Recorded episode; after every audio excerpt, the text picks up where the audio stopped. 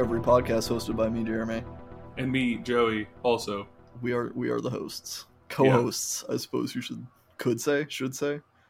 Are we both co-hosts or are we just both hosts? I think we're both hosts, but if we refer to each other, we would say like my co-host, but we're both the hosts. But you know, to to counter your point of this being the only podcast like music discovery podcast hosted by us, I think we should go start a, another one. So that way you're But then we can't make that claim anymore. yeah, because then you'd be wrong. You're the only one who ever said it. so we- we're gonna make another one just to make me wrong. yeah, it, feel, that feels like a lot of work, Joey. it, it does, and it probably will be. But I don't I don't know if that's worth worth the effort, in my opinion. what were we listening to this week, Jeremy? This week we listened to the presidents of the United States of America, not the the presidents, but the the pres the band that The is band. titled "The Presidents of the United States of America." We never watch any of the presidential like uh, No. talks or whatever, whatever they're called, address. Addresses, co- press conference. I don't, fuck fuck politics. We're not talking about that. We're talking about music. Yeah. Presidents of the United States of America. Their second album, aptly titled "Two," Two. Roman Roman numeral two. I Uh, I I picked. I, I picked. I, I yeah, exactly. I picked this album because last week we did Ween, which is kind of like some some weird rocky business, uh, and it kind of kind of drew me to the Presidents, which I'm a big fan of. I love all of their albums. You should listen to all of their albums, if, especially if you like this one. Um, but yeah, it's it's kind of it's it's similarly rocky and weird, but in a different way. yeah. I suppose, from from Ween, but it, it was- it was kind of a logical step for me. Uh, I've been listening to them for a long time, and I think they just had like the twentieth. No, I guess it would have been fifteenth last year, because I think their first album came out in like ninety five or something. So Yeah. had, like their fifteenth anniversary of their first album or something. Uh, and this this album came out in ninety six, so this year's the fifteenth anniversary of this album. Um, but that's not why I picked the album. I picked the album because it is good and it reminded me of Ween, or I guess vice versa. Ween reminded me of that. The album art for said album is uh, kind of interesting. it's got it's got their name, the band, the presidents of the United States of America. It's got two, the thing, very clean, in red text on a white background. But the centerpiece is there are three figures, three people, three dudes, a picture in monochrome, black and white, uh, of three people. Technically, it's two people, I think um, with Chris Ballew being two of the three people in in the image. Uh, but yeah, so the dude on the left is their drummer. His name's Jason Finn. He's wearing a top hat, looking very dapper. He's got a cane.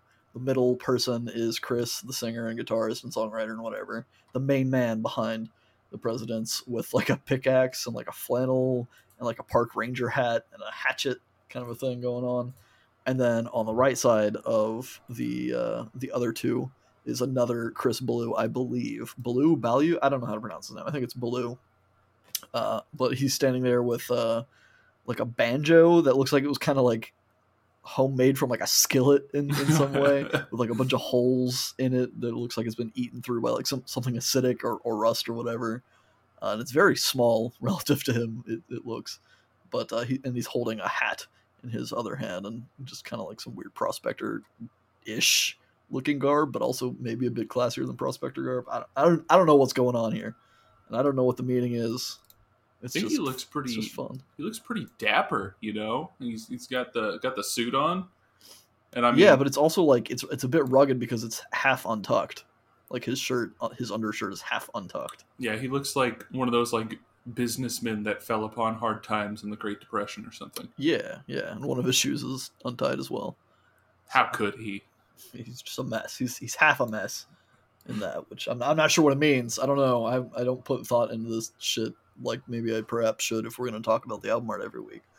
But we're- we're only a year into this podcast, guys. Give us a break. We'll figure it out eventually.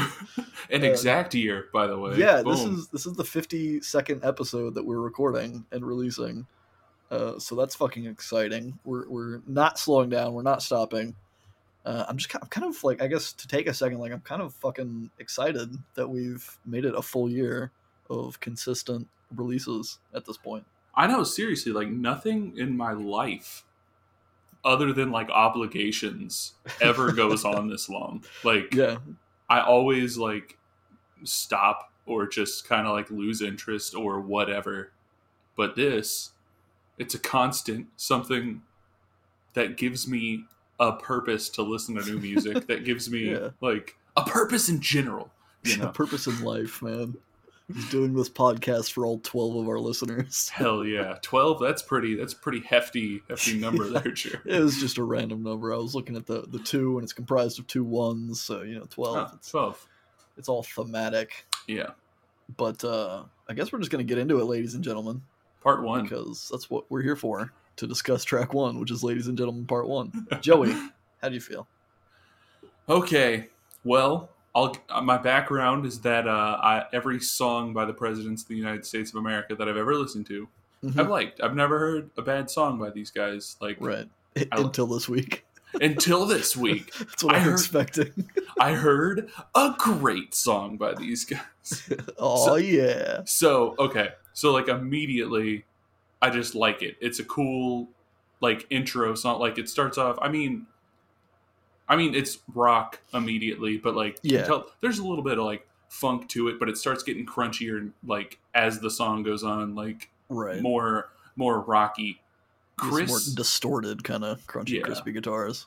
Chris Ballew Ballew, uh, his voice is literally perfect for the music that they make. I agree. like they could not have found a better singer for this band Yeah. well i mean i guess that's why he made it like if he's a driving force behind it i guess that's why it happened but Yeah. you know He, he like I don't- it- he's slightly nasally, but it's super slight, and the way he enunciates a lot of his lyrics, just like it, it gives it such a defining characteristic of what the presidents sound like, and it's it's like it's fucking perfect. I I don't think they would have been as good. I mean, granted, he's also writing the lyrics, so he's kind of probably anything that he would write wouldn't sound as good coming from someone else. I guess is what I'm getting at. yeah well uh i don't know man like i i don't want to say i had high hopes going into this Yeah. but i mean like i kind of did and they broke them not necessarily just with this song but i'm just too excited so I, I just they're they good. broke them in a good way. in a good way. In a good way. Yes. This is better than you anticipated. This is better than I anticipated. okay. Just I will be clear. no, it's it absolutely sucks, and I can't believe you recommended. he this. has a perfect voice, but everything else I fucking hate. But so I don't. I just like the way they started this album off because, ladies and gentlemen, part like, ladies and gentlemen, it starts off with them just kind of being like, "Okay, we're here. Are you Yeah, we're guys st- ready we're to rock? the show. Like this is it. We're like it feels like they're kicking off like a live show or like some Yeah. big performance or something. And I'm and, uh, sure that they open up a hell of a lot of their shows with this track. Yeah, as they should because it's a it's a good little intro track. Yeah, it's just as as you kind of dipped into the lyrics, they're just talking like, "Hey, we're here. We're fucking. We're about to rock out. We're at a show. You guys are gonna rock out with us. We're just just prepare yourselves as we dive into this this hour long epic journey of music." Hell yeah. Well, I don't I don't know. I mean, I guess we don't have to go into the lyrics too much. We just explained it. We'd uh, have to be a lunatic, you know, to go into those. But you know, if if it was me, I'd be a lunatic to love because I'm very. Yeah, I feel like you, you kind of have to be a lunatic to love this kind of music. That was a much better, much better It one. It was right I, there. It was, was right, like, I don't want to interrupt Joey and, and steal his thunder, but but you should have. but I should have. It's too late. Track number two, Lunatic Two Love, not the number two, even though I pronounced two as if it, as if it was noteworthy. Uh, yeah, this one it, it kind of comes in from the opening track, and he counts it in. He goes like one, two, one, two, three, four, or whatever, and it speeds up, and it just it just really brings the energy of the album, of the track, of, of the band. I think the song is like, I mean, it's it's a great follow up to the introduction because this is kind of just explaining them in musical format. I guess like what they do with with this kind of like twangy rock and some fuzzy like distorted guitars and he he Chris really just like he loves to cram a lot of like syllables in between beats and Yeah. and it the, just the way he sings, it kind of almost feels rushed at some points, but it's never like incoherent with uh, the the pace at which he's speaking a lot of words specifically in the song. So man, you didn't tell me these guys were fucking punk rock as shit, man. yeah. Like I this is where I was like as soon as I heard it I was like holy shit, I think this is better than I thought it was going to be. Fuck like, yeah. It just cuz like the energy comes in and it's just the bass the fucking like bass but the thing Yeah. okay so the thing is I've, I've heard this. I don't know if it's actually true. I should have done my research. But so chris doesn't he play something called like a bass guitar like Yeah. didn't he create like that or have it created for him so he could like play awesome guitar parts and like mix in some bass or something? Yeah, he, so he has uh si- special specially made six string guitars and his, his instrument, his bass guitar has two bass strings. It's like a six string guitar, but it has two bass strings and then their bassist slash other guitarist has uh like th- I, I guess three three guitar strings, two bass strings on that one. I don't know. It's not super clear the way that it's described, at least on their wiki page, which I'm actually looking at right now. but uh, yeah, he he they they modified their guitars to sound a lot heavier in certain tunings and stuff, and they they play in a lot of like drop C sharp tuning, which is already like a low tuning. So with those like gaze ba- or bass gaze, those bass gauged kind of strings, just like it, it gives it a really thick sound. yeah like it's just so nice like it gives it such like a a fuzzy nice distorted like i guess tone which i mean i guess is an effect that they put on there but like the fact that they're playing it so low is just it's awesome. It it blends between like what you would think a bass melody and like a guitar melody is. So it's it almost sounds like they're each taking turns on like the bass and the guitar or like they have two basses and two guitar players or something. Right. so it's just it's super cool. And i mean it's it surprised me because i had only heard like dune buggy i'd heard ladybug i'd heard peaches Right. and stuff like that. And then you hear tracks like this where it's like like i would describe it as like some sort of off-kilter punk rock like Yeah, a more truer i mean it's kind of of like a geeky punk rock. yeah, like, and I mean, that's not like it's not like three chord whatever garage Right. punk or anything. Like, it's still rock and roll. They still like there's a slower portion to this song where it kind of it slows down a little Yeah. bit, and it's not like as in your. And I mean, the whole song's not really like in your face. It's just got this good energy to it, but yeah, it's just it's got a really cool sound to it, a really good energy, and the way he sings, I don't think it's too crowded or uh too fast or whatever. right. It almost seems like he's doing some sort of like drum fill with the syllables that he's singing. Yeah, it's very rhythmic. yeah. It's it's like it's borderline rapping, but it still like carries melody with it, and it's it's not like I don't know. It doesn't have the groove that I guess rap would have. yeah. He's just kind of like spewing words out and and it's just like it, it's fun as hell. Just the, like you can tell, especially in this album, like Chris was just having a fucking blast performing Yeah. and, and playing the music and, and singing along and stuff. Uh, the ending of this song, like like you said, it, it slows down a bit, and then the ending of the song it comes in where he's just like the energy just builds and builds and builds, and there's just this huge like energetic finish where he's just like going love, love, love, love, love, love, love, and then he, just, he starts like screaming the lyrics and stuff.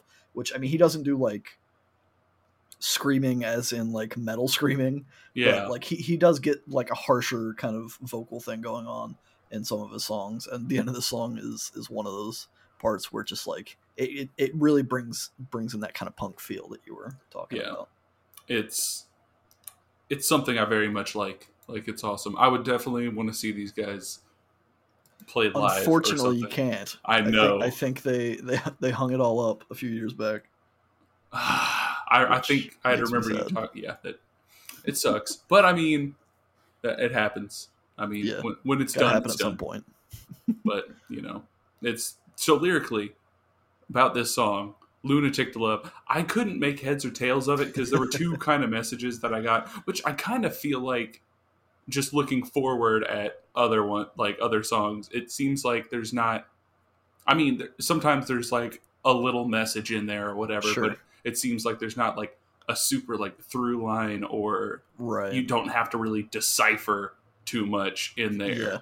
but uh, this song, like, it starts off and it gives me like the vibes, and I mean, it, he's pretty much saying it like whenever you're in like a relationship with somebody and like their family or people are like asking like, oh well, she like, how are you treating her? Like, you better be treating her right or whatever. Like. He says that the goons keep grilling me, wondering how I'm treating you, and then he goes on to say her clothes are crappy and her brain is badly battered Yeah. he's saying that she's happy and that's all that matters now so it's like it's it gives off the vibe of like somebody who like appears not necessarily like i guess abusive or like they're not treating somebody right so other people are concerned but then it goes on to another verse where it's like talking about how he rescues her from like a basement where she's be- so i don't yeah, he drops her off at an asylum and then comes back and saves her. Is how how I took it.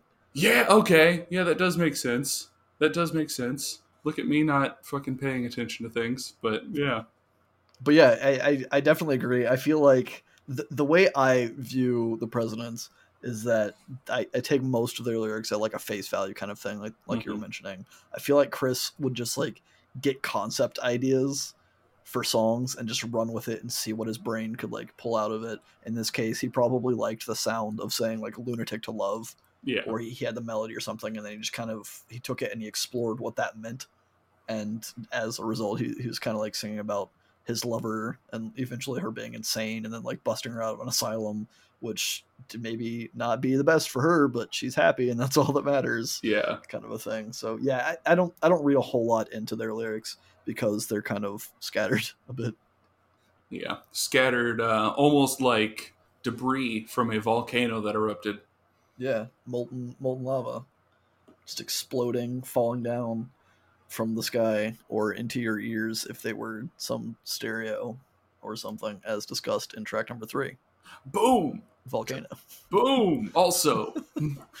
Boom. Also, yeah, this one it immediately just comes in with some some nice riffage, some fuzz, which is kind of the staple. Like at this point in the album, most of the songs are going to kind of have the same staples yeah. of the president's sound, which is that like really fuzzy guitar, but also like kind of a twangy and clean sounding guitar. Um, the melody and chord progression of the song is just so like happy and like dancey and like I don't know, it, it's fun. And the way that Chris sings is contagious and it's, it's fun to sing along to or headbang to, and just kind of like it's it's almost surf rocky Yeah. in tone, but it's not really there. And I'm not I'm not sure what the distinction is, but I just get like a just like a hint of surf rock in this song. Yeah. I don't see that's the thing. Like, I also got the same feel, but I, I feel like they put a lot more into not like the aesthetic, but I guess like the background type stuff in this song where there's like, uh, I don't know, whenever the song starts picking up around like, I think it's like right before the chorus in the verse where they start like banging on the keys to like bring up the intensity and Yeah. which I mean they didn't have keys in like the previous two songs at least not that I really heard but then there's like some xylophones playing and stuff which I think maybe like I don't know kind of is maybe what gave me the surf rock vibe but then there's like somebody singing I guess it's Chris singing in like this bit crushed voice behind in the in the chorus whenever he's singing like right. He backs himself up or whatever. yeah. So it's just it's cool. Like you said, it sounds like he's just having fun, and it totally does. Whenever you hear stuff like this, where it's just like he's just like, "Yeah, this sounds cool. Let's fucking Yeah. do it, man. It makes a great song, so let's do it." Yeah, it's good old good old fun rock and roll music.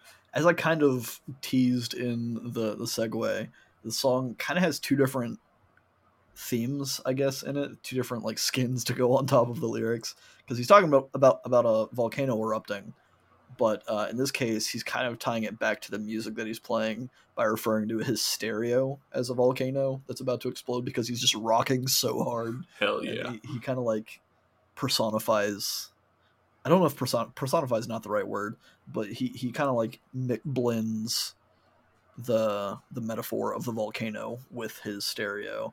So he, he's still making allusions to like the island shifting and the plates are lifting and stuff like that. But uh he also mentions that he's he's talking about a big black boom box and and stuff like that with melted wires and amplifiers and stuff like that going on, which brings me to my second point about the lyrics in the song. this is kind of a uh, a staple of a lot of their music is that he has a tendency to spew a lot of short, quick rhymes that sometimes kind of can be seen as a bit of a stretch, but they're usually not too far off, and they're always fun. Uh, for example, he he says supersonic, plate tectonic, stereophonic, lava and tonic. The boom is bionic. And he's just kind of like rapid flow, like spitting rhymes like that without necessarily worrying too much about if it makes sense in the story of the song, kind of a thing. He's just kind Yeah. of des- describing things, I guess, is the way to put it. He just he has very descriptive rhymes. They're just quick, multiple like line kind of things. Man, out of all those though, I like the end of it where it's that sulfur smell is Mount St. Helens, Pompeii was yet. Like it's just Yeah. the way that that sounds when he sings it. is just yeah, everything he sings sounds great. It does. Like just just his sincerity and like the voice that he sings it in where it's just like you, I don't know, there's no irony to it. He is Right. literally just like this is the music that he wrote and he's just like fuck yeah, I'm doing it. This is awesome. yeah, he's just leaving it, leaving it all out there. He's spitting it all out at fucking like Mach five speeds, and just saying that's what it is. yeah. Uh, and also he spits out track number 4 titled Mach 5. Whoa, 4 5. Jesus. Four five, we're flying through it like a, we're in a, a blue car with cream interior, like his Mach five. And track number four, Mach five, as Whoa. we just mentioned, and I re segued to it. Dude, Is, is it a segue if you stay in the same spot? I don't know, but we definitely were not moving at Mach 5 with those repeated segues. Yeah, well, Mach five. How, how you feel about it, Joey? Dude, okay. So it's just, I mean, at this point, you know how I feel. Right. This song, this fucking song, it's, so it starts off with that like super fuzzy sound. And, Mhm. But the one part that I wasn't expecting it in a song called Mach 5 is whenever there's like a, a little break of this like acoustic part Mm, that comes in, which, but then it leads into like a groovy ass verse. Like, yeah, it's groovy as shit. These guys, like, I don't know. I know a little bit. I'm pretty sure Chris Ballew, Ballew, uh, at some point, whenever like they took their break, I feel like I heard that he started making music for porn. maybe. I, Like- I don't know if it's true or not, but I could see it happening. He also, side note, has uh, a pseudonym. He makes children's music as well, so that it's kind of a wide variety there, going from like the, the children's songs to the presidents of the United States to porn music, if that's true. Man, like, I I want to look it up, but I also don't because this this is a computer that I don't want any sort of viruses getting on here. So I'm gonna retract that statement. I don't want to taint his name, Sure. so I'll retract it. But uh, I, I. I heard it at one point, and with the amount of funk that these guys bring, not necessarily that this song's out there like fucking going nuts or anything. Like it's not Yeah. funkadelic or anything, but like he definitely incorporates some pretty cool grooves into into the like into the music, and I appreciate it. Yeah. He he fucking I don't know. It's just so good. Just everything about what the presidents sound like is most of it's attributed to him. A lot Yeah. of it's also attributed to Jason Finn, their drummer, who's fantastic. By the way, I know I haven't called him out, but like every song on this album, the drums are just fantastic. He he gets a lot of time to have some crazy fun fills, but he never overdoes it, and he always keeps a nice groove going. And it's just it, the, the the sound they get from the drums, fantastic. Great great job, Jason, on the drums on all the albums. Really, he's a fucking he's a cool guy. He's a great drummer. I guess I don't know he's a cool guy. I haven't met him, but I like to believe he's a cool guy. Well, hopefully he is, and hopefully he's not a dick. But yeah. I will say, uh, in this song, I noted that there's several vocal layers that they use, and I think it's all.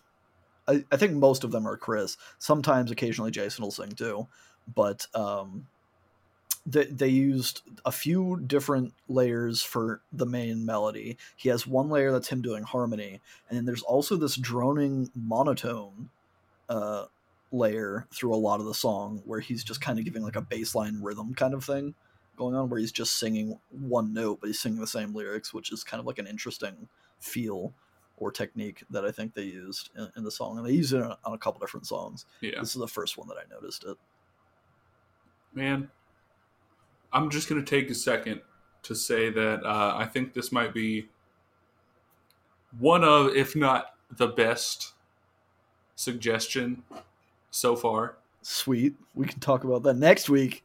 Spoiler, guys. Next week we're gonna be doing like uh our favorite moments. We're just gonna be talking about the podcast, I guess, for Yeah. the prior year because it's gonna be starting year two, and we're just gonna kind of kind of look back and see what we liked, what we didn't like about what we've done. Yeah, and then not change anything because Not change anything, yeah, because that's what we do.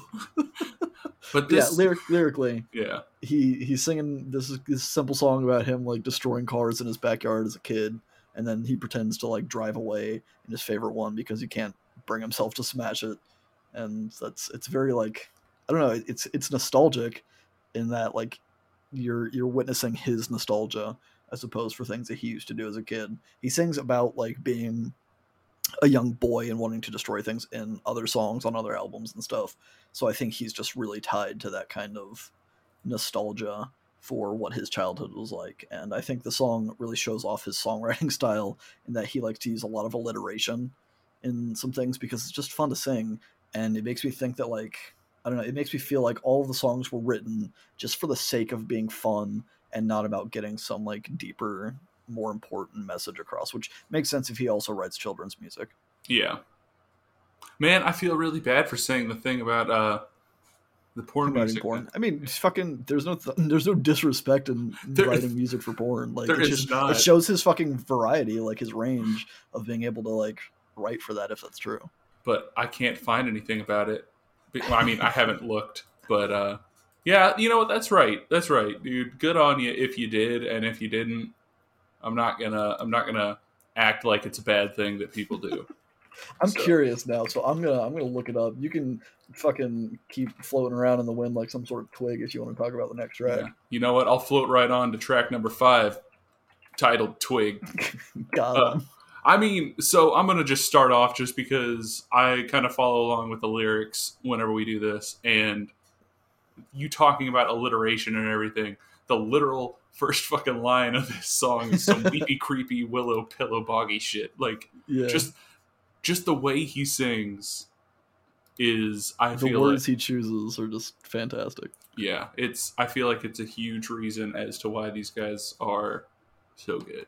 But backing off of the lyrics, like this one, it has more of the. It's a little more subdued. Like it's not as fast of rock or anything as like lunatic to love or whatever but it's it's kind of more in the groove than the other songs and i don't know it's it shows that where you talked about like him screaming and stuff like he shows that he can do the vocal distortion like really well i right. think he he doesn't overdo it like i don't know i mean in ween that last song uh if you could save yourself you'd save us all where we were talking about like how he's just fucking screaming his head off at the end Yeah. like i like that but i can definitely see where it's completely like it can seem out of place. This chris like the way he does it it blends perfectly in with the music. Like you it, it's expected i guess. Like it's yeah, what 'cause, you I mean it's very it's very rock and roll.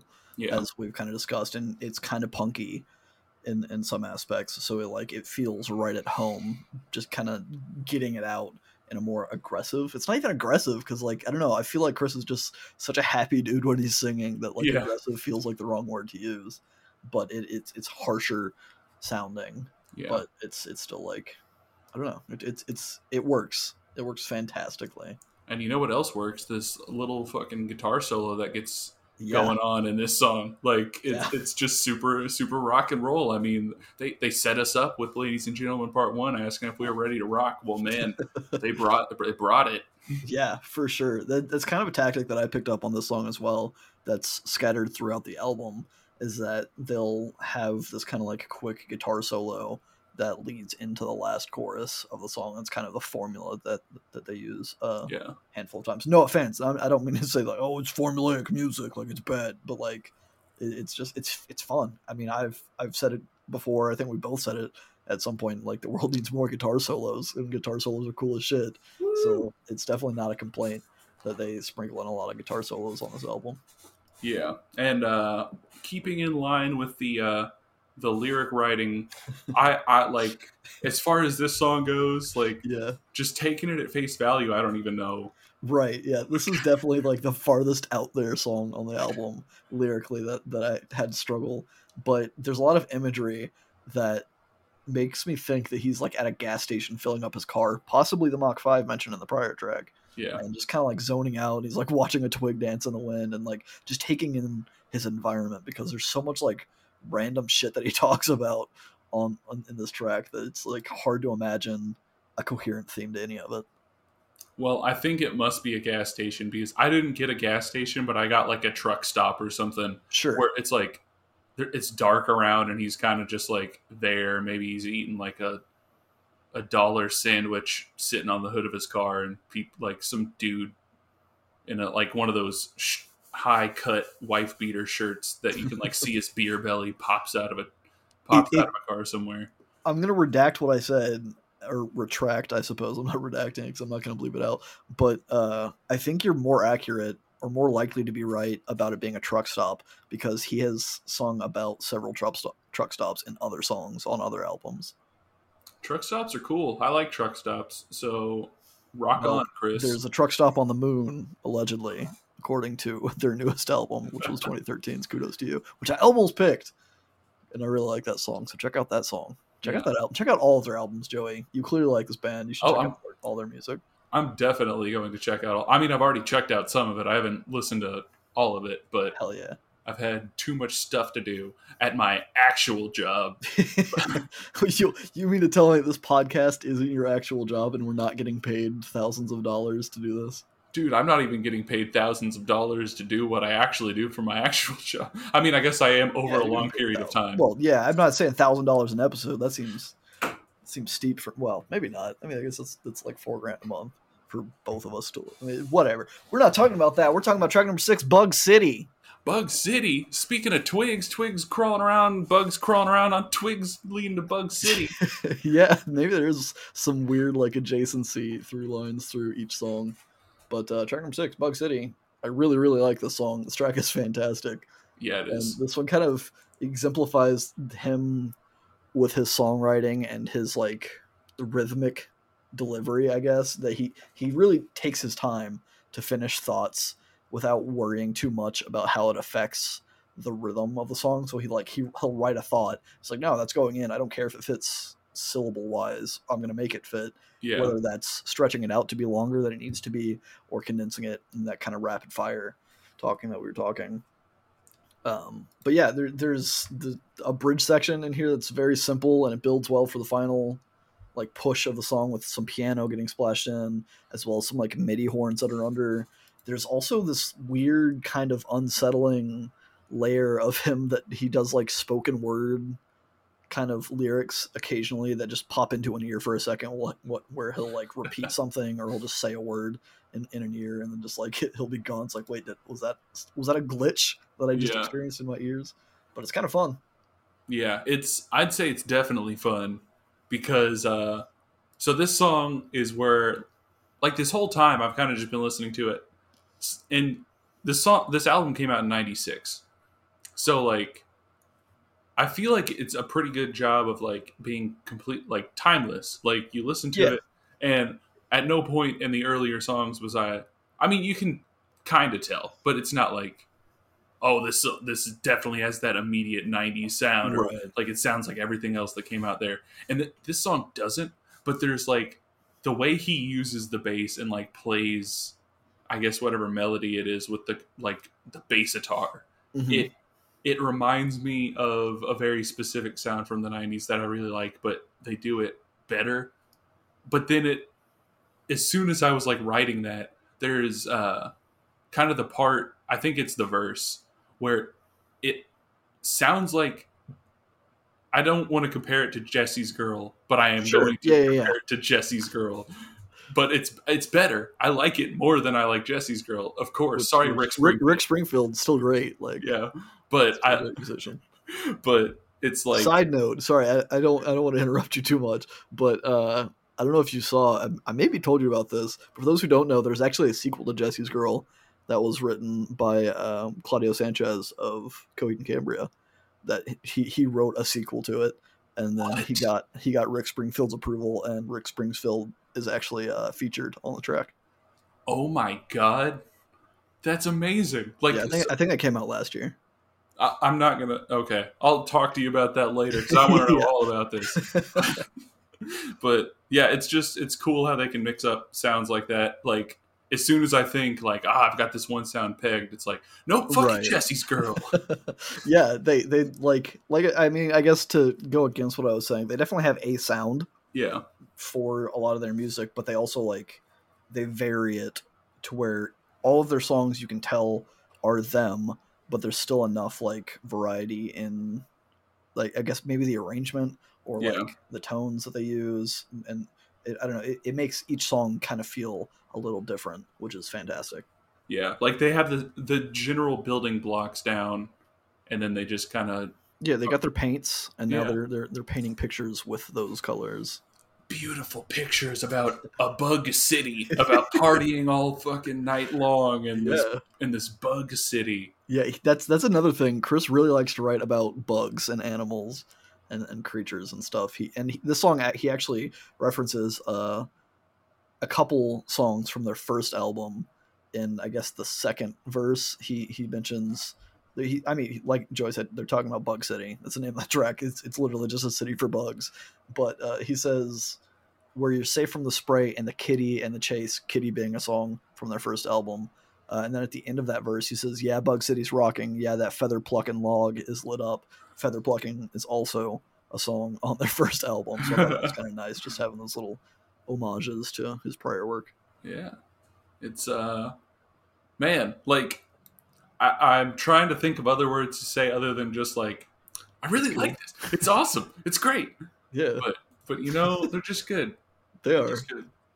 They- And you they- know You know I was gonna try to segue, and then you started to talk, and then I stopped talking, so I stopped stopped thinking about a segue. But maybe, maybe after I go take a bath of fire, it'll it'll kind of cleanse me of all these jitters and get get a good segue out of it. will it uh, cleanse you of all the dirt down in you?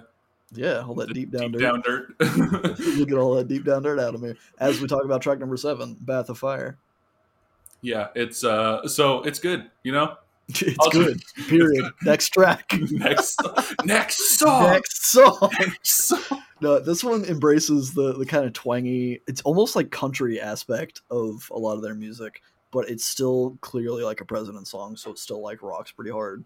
Uh, the guitars that they layer just in stereo feel like very gritty and cool, and I, I really like the sound that they've achieved with the song.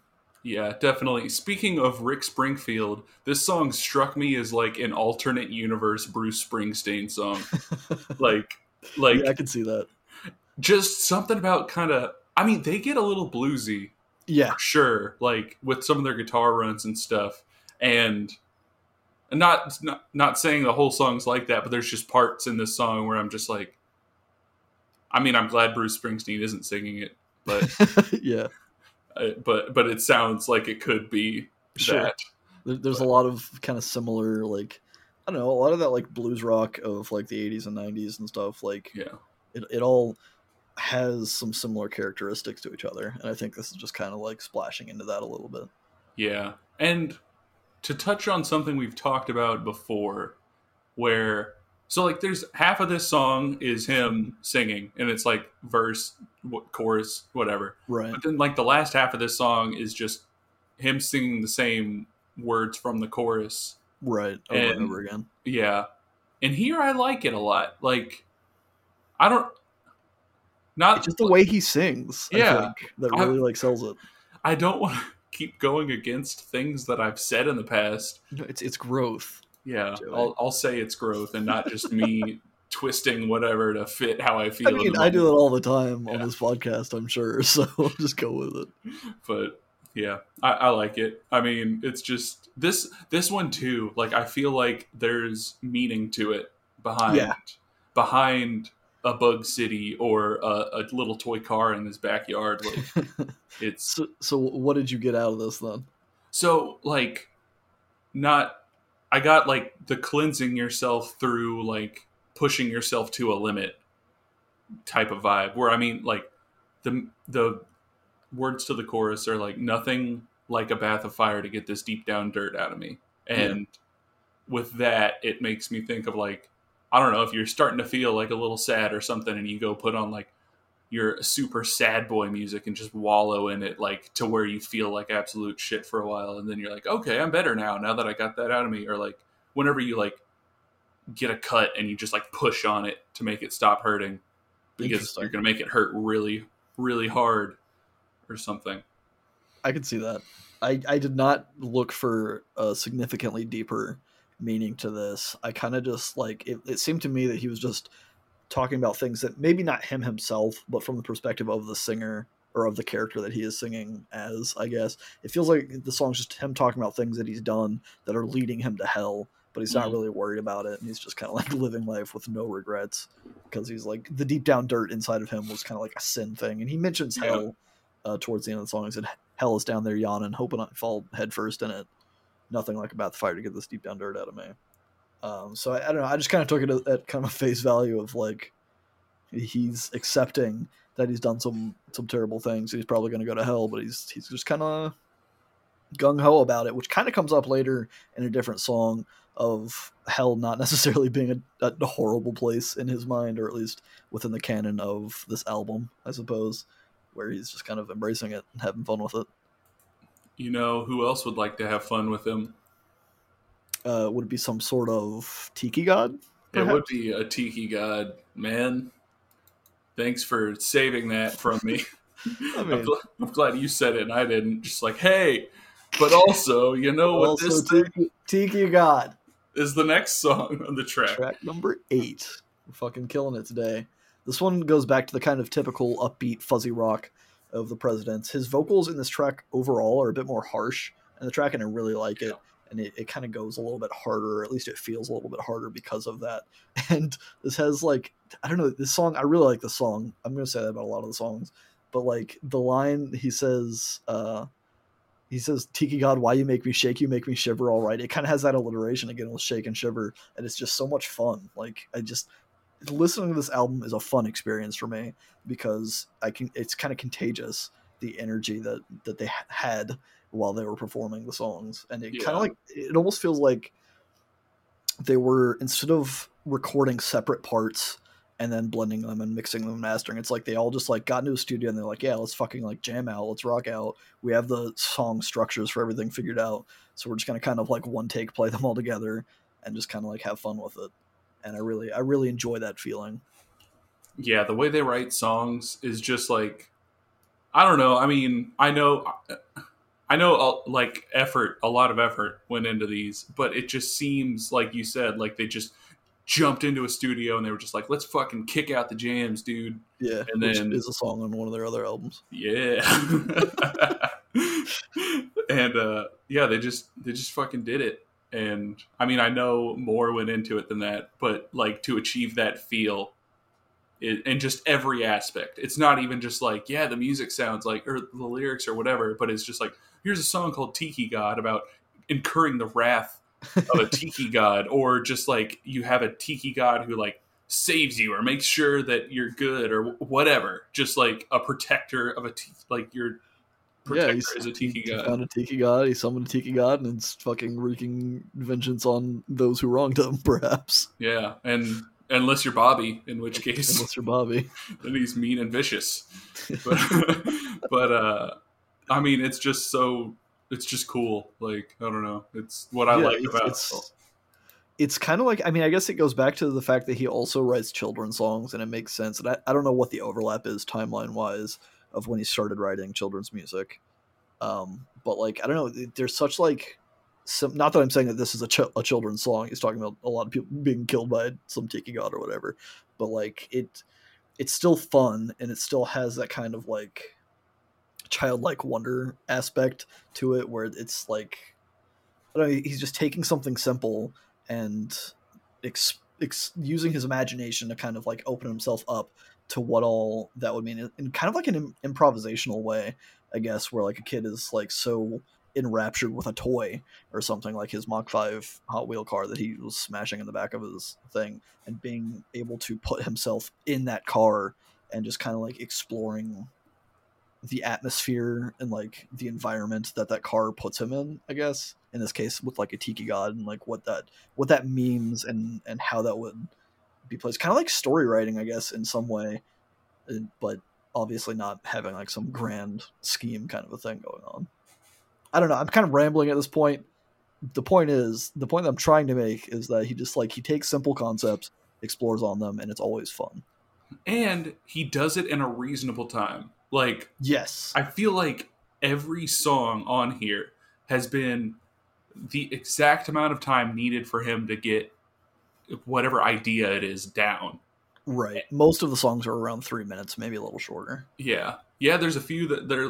There's one that's like five minutes long. yeah. But, we'll talk about that. Yeah. But outside of that, yeah, all the songs are like three minutes or lower, and it works. They don't they don't need to be like seven minute epics about right the tiki god you can sing about the tiki god in three minutes and make it a fucking jam yeah and boy does it jam i really like this track yeah well uh I shit i was gonna say i was gonna segue as uh the next track track nine is lip i was gonna yeah. segue as lip lip but then i was like that's not right because yeah, the tiki god wouldn't give you any lip yeah, he wouldn't give me any lip. He wouldn't take any lip. That's for damn sure. So this song, what do you think about this song, Jeremy? Little Indian Princess. Yeah, it's LIP. Is the it's LIP is the track title. It stands for Little Indian Princess because that's that's the chorus of the song. um, but yeah, it's the groove of the drums and the guitar riff on the song, top notch. I really like it. Vocal harmonies and the chorus on this one are fucking great there's this like he he uses this like kind of flanger kind of tubey sound effect in the second verse and the bridge and then there's this build up and then a drop when he when he screams on a fist sized ice cream cone at Dick's and then the song kind of stops and then it kind of comes back in for the last chorus as opposed to having like a solo going into it um, but yeah I, I enjoy the song I don't know I think it might be one of my least favorite ones on the album as like an overall song I think but that's not to say that I don't like the song I'm glad you said it because uh, I, I I feel the same way. Like it's not a super standout track. I do though like the lyrics, I guess, because I don't know. At first, I was looking at the lyrics on my phone and I didn't have any like context to it. And Little Indian Princess, like it made me think because it was written in '96. So I mean, I think yeah. that's back when people were set, like still calling Native Americans Indians. So sure like immediately my head like went to Native American. But then as I like read the lyrics, I was like, so he's talking about I guess the meat industry. Yeah. And like this song, it has a meaning. Or like sure. you can decipher it. Like to me, at least. It was like talking about like the meat industry and like destroying like land to make burgers or whatever. Like but yeah. Little Indian Princess, like I guess cow, cows are sacred in that culture. So I yeah, think like that's where it, stuff. that's where it came from. But it was just it was cool to have a song that made a connection. But yeah, otherwise, it's like the music's good, of course, because they wrote it. Yeah. But as far as like the rest of the tracks, this one, which yeah, it, it, doesn't stand out as much as others, which I feel like is a feat. It's a, it's impressive because they've gone. This is the ninth song on the track. Yeah. Every single one has been an absolute fucking banger. Yeah, and I mean this song's still good, but like it's less, it's less good. Yeah, like how it's insane that they could go this far without having a track like not be great. Right. So yeah, I, I think lyrically, just to kind of change a couple things of what you said. I feel like it, it might be a little bit culturally insensitive, but again, this is '96, and and like I don't just just referring to a cow, which is like a holy object, like it, it, it's idolized a lot in in Hinduism and stuff like that, where and, and playing off of that to talk about a hamburger kind of seems a little maybe insensitive to some of that stuff. But uh, it, it also he's talking about an E. coli outbreak that happened back in the 90s because uh, there was some outbreak with Jack in the Box that apparently was pretty bad like across the country in, in like a few states at least, and one of those states is Washington, where the band is from. So Yeah. I took it as like uh which I guess that is insensitive, but like I took it as uh like uh well you shouldn't have been doing this in the fucking first place type Yeah. thing t- towards the meat industry. But yeah. right, yeah. I just I just feel like calling calling a, a, a burger your little Indian princess maybe maybe outside of the context has kind of a bad a bad feel to it. Oh, I thought the cow itself was okay. I mean, the, yeah, Well, that's what it I'm doesn't saying, change. like, I yeah, I know, guess it's just weird. change too much. It just feels weird. Maybe I'm I'm over overreacting to it. Maybe it I'm felt weird to me. underreacting. Maybe you're getting a little froggy and having second doubts about things, but we should press on and talk about track number 10. Froggy? Froggy. Dude. okay, so this song, as much as the last like Little Indian Princess, as much as that was not like a standout track, Yeah. I fucking love Froggy, dude. It's what what what what does your silence mean, Jeremy?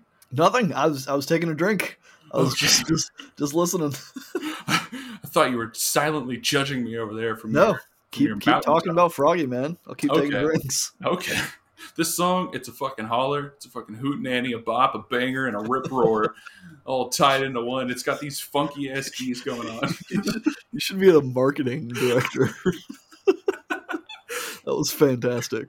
It's just so like so yeah, it's got like the funky ass keys, it's got the twangy guitar that they got. It's like this fast pace throughout the song that just like you can't be still when you're listening to Yeah. it. And then like as they have done in a few other songs, but they do it even more here, I feel like just because of like the energy starts off from the beginning. They they slow it down for the last verse so they can build it back up even higher. Yeah. And it's just like bah, bah, bah, like just nuts. Yeah, you get the bow bow bow bow down bow bow bow bow bow down. You know, you just gotta fucking get it. Froggy. It's, it's it's got that. It has all of those adjectives that you used to describe it at the beginning. It, it's it's I don't know. It's it's pretty fun. It's a fun song, and I think to kick to to kick it all off, like the lyrics are also like just out there and, and, and trying to get you to jump because the song's talking about a frog jumping all over the fucking stage and it kind of has that energy in, in the music. And the song when it slows down it's actually talking about froggy who is jumping all over the stage because he's a front man of a band or whatever. He dies right? He, he overdoses on pills or something because he's living that rock and roll lifestyle. He goes down to hell and he, he sees that there's a band there playing just kind of waiting for him to make more music and so he does he goes to hell and he continues rocking the fuck out and just jumping all over the stage in hell Because that's what hell is. that's It's what hell just- is to chris just playing good music I mean, if you're going by the rock and roll lifestyle, yeah, you just if you're going by like the rock and rollers all go to hell, blah, blah, yeah blah, it's the cool hell Yeah, it's not the like, oh, you're gonna get poked with a hot poker in your eyeball for twenty Yeah. years or whatever. which uh you know i'm i'm down to live by rock and roll hell you know Yeah, why not? I mean, anything's possible when you're just making shit up. not endorsed by the, the church of christianity Uh, but so tube amplifiers, the next song. it is that was the worst segue of the night but also apt tube amplifier is the 11th track I That- wanted, so I wanted to talk about the song. okay is go for why I did the the shitty segue. sure So this song, whenever I got to it, like I like this song. I like it a lot. wait, are, hang on are, are you gonna tell me a story about it I'm not going to tell you a story about it. I'm going to tell you a story about what this song makes me, it, what it symbolizes to me. okay well go ahead and lay it on us man It's the freedom to just feel feel what you're going to feel, no matter how small you think it is. Just yeah the happiness of in this case getting a new amp or in the case where this was one of the ones where the drummer is singing as well Yep. i would because he's singing about getting new cymbals they're Yeah. Sabian and he's super fucking happy about it yeah they're So, great this is what I like. I feel like these guys are true punk. Like, not in the like crazy, in your face, just nuts way, but like So a while ago, me and Alyssa went to a festival called Planet X Fest, and Planet X is they're like a DIY punk type record place. It sounds like a porn store. Yeah, but it's it's uh it's it was just like a weekend long festival of just like a shit ton of punk bands playing, and this song gave off the same energy as this one dude. I can't find the band and I can't find the song anywhere online, and I don't remember who it was playing it, but he it was a song called Chupacabra, and the way he introduced it was, "This song is about the Chupacabra because I think it's really fucking cool." yeah. And the whole song was just like them rocking out, and he was just going chupa chupa chupa chupa chupa chupa cow, like just going Right. nuts. Just dude at his just happiest, writing a song about something that's awesome, and there's no pretense about it. And that's what I feel like they've captured with this song is just like the pure energy of just like, dude, I got a new amp. I'm pretty fucking pumped about it. Let's rock out to it. And just they just write a song about it and it's not too small to write a song about because it means something to them. Yeah, and as you mentioned earlier about all their songs kind of having the perfect length, this one is only like a minute and a half long. This is one of the shorter songs on the album, if Yeah. not the shortest song. And it it it comes in, it introduces the concept, it lets them get it out, and then it's over. And it's not not a bad thing. I, I feel like I would also enjoy it to be longer, but it doesn't need to be longer, and it's perfect how it is. Uh, also, you you totally, I don't know if you missed it or if you were just ignoring me at, at the beginning. The song starts off with Chris going up and saying, "Excuse me, can I tell you a story?" And then you hear like, "Yeah, lay it on us, man." He goes, "Okay." It, it goes like this, and then he starts the song, kind of thing, which I was trying to trying to mimic with you at the beginning when you were telling your story, but you know you whatever. see, I would have gotten that if I had looked at my notes, but I just went off on a thing there. That's fine. We we all go off on things, but yeah, this one it, it's Chris is talking about how he got a new amplifier and he's excited to just fucking rock it out like some sort of volcano throwback. And then uh, I guess their bassist at the time or their second guitarist maybe was talking about how he got a, a Big Bertha driver or maybe it was Chris. I don't know. It's kind of hard to tell. Uh, where he was just excited to take this golf club to the range and fucking smack a ball. And then the drummer comes in. He's like, "Yeah, I got a fucking new cymbal, and I'm excited about that." And then the song's over, kind of a thing. Which uh, it's, it's fun. Like like I said, it's it's just like you can tell that they were in a good mood when they wrote the song, when they recorded the song. It just it, it feels just pure, and it's not like it's not too pretentious or or trying too hard to be something. It's just like, hey, I like this thing. Cool. Next song. Yeah. I'll so I'm gonna not correct something I said, but I'm gonna uh, extrapolate on something Sure. I said about this being true punk. I wasn't saying it's true punk because it's happy or because it's about them being happy necessarily. It's because it's about something that is important to them. And I mean, that can be good or bad, but in this case, it was it's more about nothing being too small. You just write songs about things that affect you, be it good or bad. Yeah. Because there's some great and very important punk music that has made some change oh, for sure. on different levels about shit that sucks. But so I don't want to. I don't want to.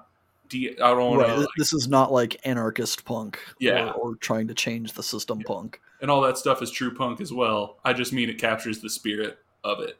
Right. Of So- just kind of do it, do, doing it because fuck it, why not? Yeah, because we're gonna make some music about shit that's super cool. Yeah. And if we get famous enough and make enough money, maybe we can all marry supermodels or something. Hell yeah, that's the that's the dream, especially when they're uh, made of metal and a million miles high. Track number 12, supermodel. that's my kind of supermodel, man. I really like the song. I like this. There's kind of like a skipped beat feel on, on this song, and I, I really enjoy it. The guitar tones on this song specifically, kind of like they, they really shine. Like they've they've used the tones several times on the album, but the song really gives them space to shine in their own existence. And Yeah. the drums again just get to play around a bit without being like overbearing or too wild or anything. They're not like Zach Hill, you know, just just going ham. Oh yeah, oh yeah. hmm hmm yeah there's i don't know there's a lot of cool like like licks and, and melodies and stuff on this track that i really enjoy Man, every time you bring Hella into this. It gives me a flashback to me panicking in my office while we were recording because I'm just like, oh no, he hates, he hates he hates it, he hates it. well, we can talk about that more next week as well. But yeah, it's good. I, I like the song, like you said. Like the music is great. I like the tone. I like that it lets it shine because this the song is just. I mean, it's the perfect length. Like everything we've said already, this yeah, is it again. This is another just another hit, but right, right out of the park. I really like the lyrics because it's supermodel and like you expect it. I mean, I, you don't expect it. You shouldn't at this point in the album. You shouldn't expect anything. But like supermodel, you're like, oh, supermodel, like runway, whatever. Like, yeah, they're rock stars singing about supermodels, and then it's talking about just like some crazy warrior priestess, like who's like part machine and giant and like she's some sort of terminator robot thing and it's just like It's the song's confusing as hell. So I think he's talking about a building or the model of that building, like from an architecture thing. Like it's a super model kind of a thing because he like I mean, he does say that they're a mil- like she's made of metal and a million miles high. Her hairdo is scraping the sky, kind of a thing. And it's I don't know. It just made me think that like maybe he's not actually talking about a girl as much as he's talking about a building that he saw. And it's like yeah, it's a fucking super looking model of a of a skyscraper. I just took it as what an actual super awesome supermodel would be where it's like I don't know. She's a million miles high. Yeah, just like She's the got- love child of Genghis Khan and a, a beautiful busty Amazon. and she's got like some sort of crazy ray gun that she's just like Yeah. "Bam, bam, bam, bam, bam," and you're just like it doesn't oh, make sense though because because he he talks about her being like the daughter of Genghis Khan and an Amazon, and then he goes on and he's talking about her being birthed from Darth Vader or being birthed by the Terminator, Oh, and and then just like she can't she can't have all of these parents. I mean, Unless- he does he does say, but that's impossible. That's true. So- That's true. So maybe maybe maybe he's just yeah may- maybe he's just like saying man like if I didn't know any better I'd say Darth Vader was your father. also the first time like not really paying attention to the lyrics as i as i'm doing during this uh listening to the song outside of the context of the podcast when he says darth vader nine months later but that's impossible this is maybe too niche i, I guess but no because he's making the reference anyway fucking when when darth vader reveals to luke that he is his father luke goes that's him that's not true. That's impossible. And that's what i always think of when i when i hear him say it when he says but that's impossible. I, I just think of that scene and i don't know if that was intentional or not or if he was just like saying like yeah it's impossible. Because he also says it after the the terminator bit. Nah, I think it's a reference. I hope so. I'm choosing to believe so. I also there's a line of the song that i really really like and i'm not sure why i like it so much. I just like it. But she says he says she'll make a fascinating fossil. And i just like the idea of that of like describing something or someone someone's beauty as like man she's gonna make a really pretty fossil someday.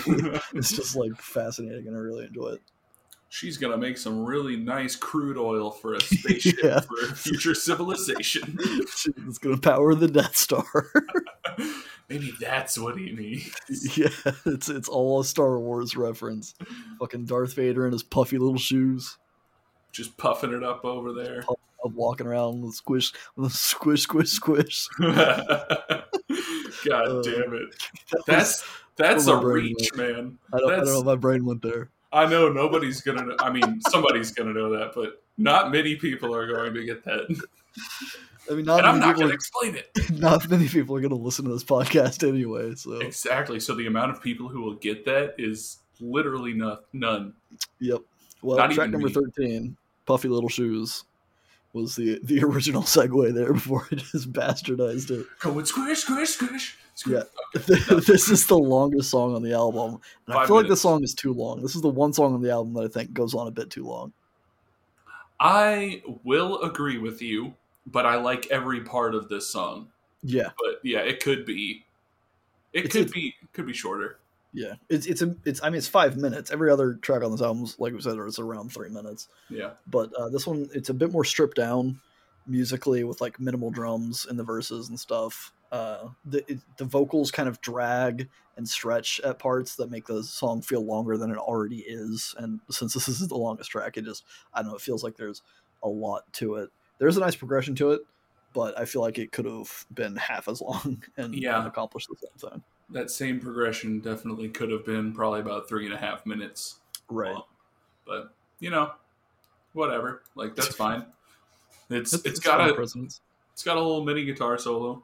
But yeah, you that is like after hearing a bunch of songs that are between a minute and a half and three minutes long, hearing a song that's five minutes long feels like the whole Fishman's album. Yeah, Like just a, little like, li- like okay, when is it over? When's the next track? Kind of what's thing. happening?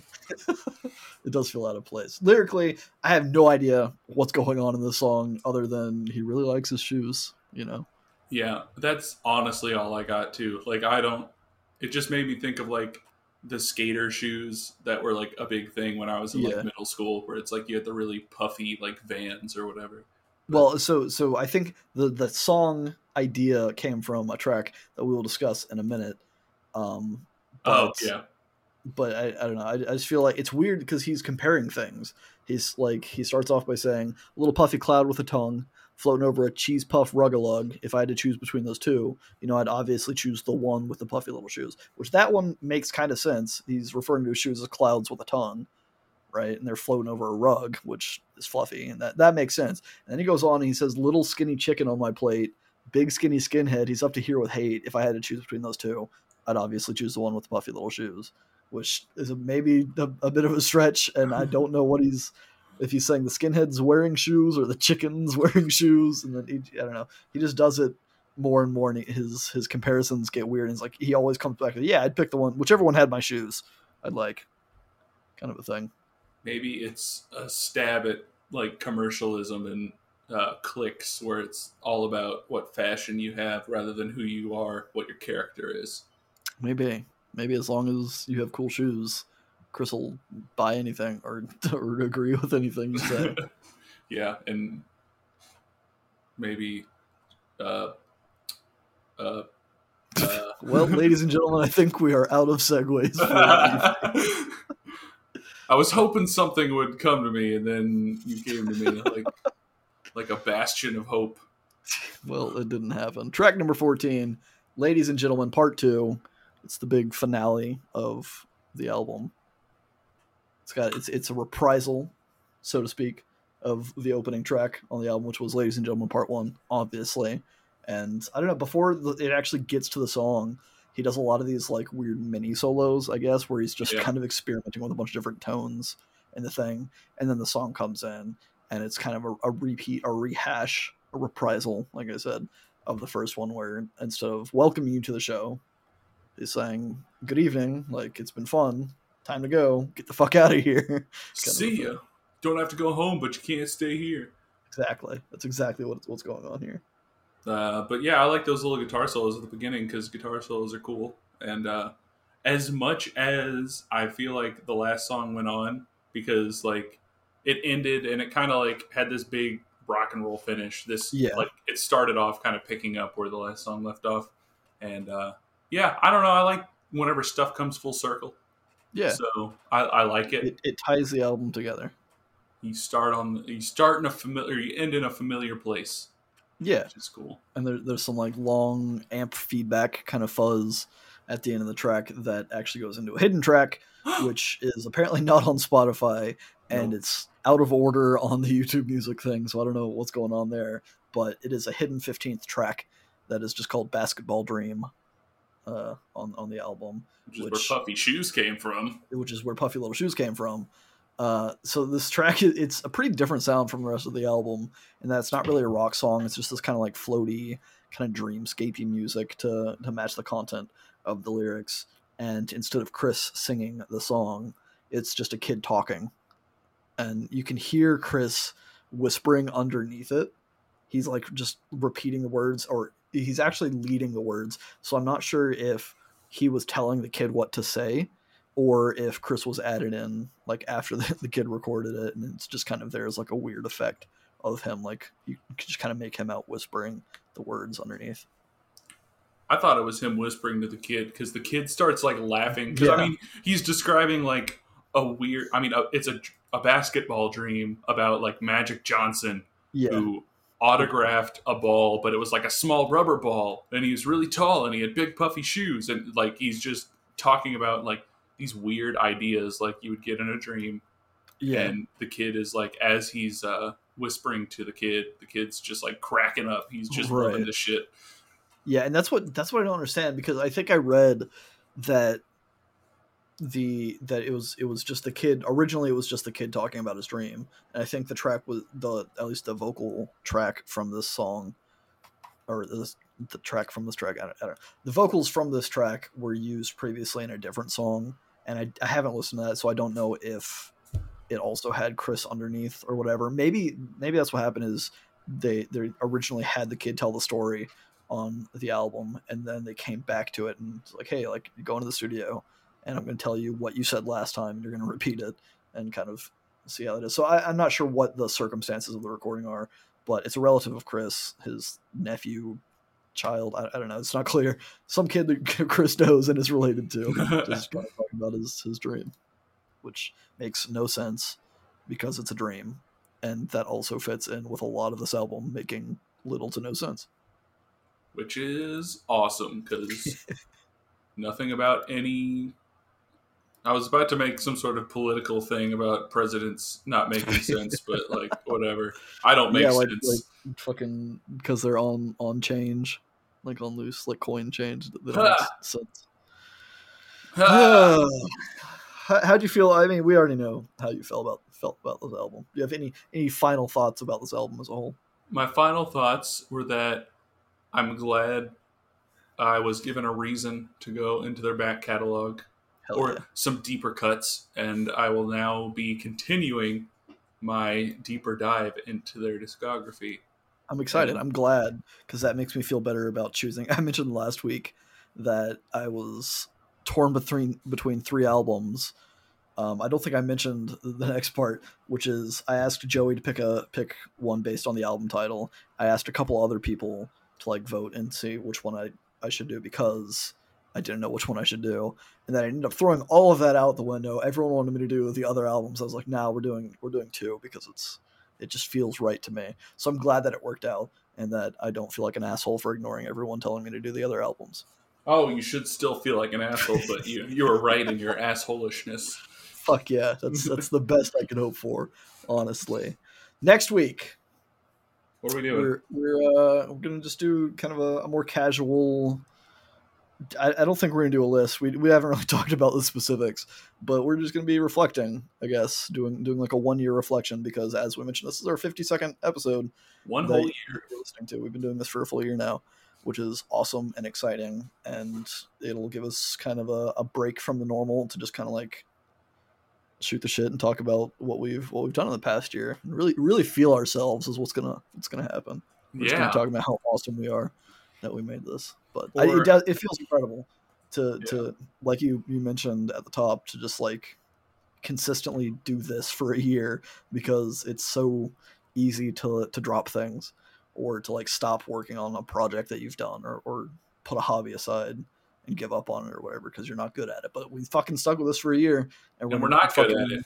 We're still not good at it, but we're going to continue to be not good at it for the foreseeable future. Hell Uh, and we're in, as as we lead into year two of the podcast, the show.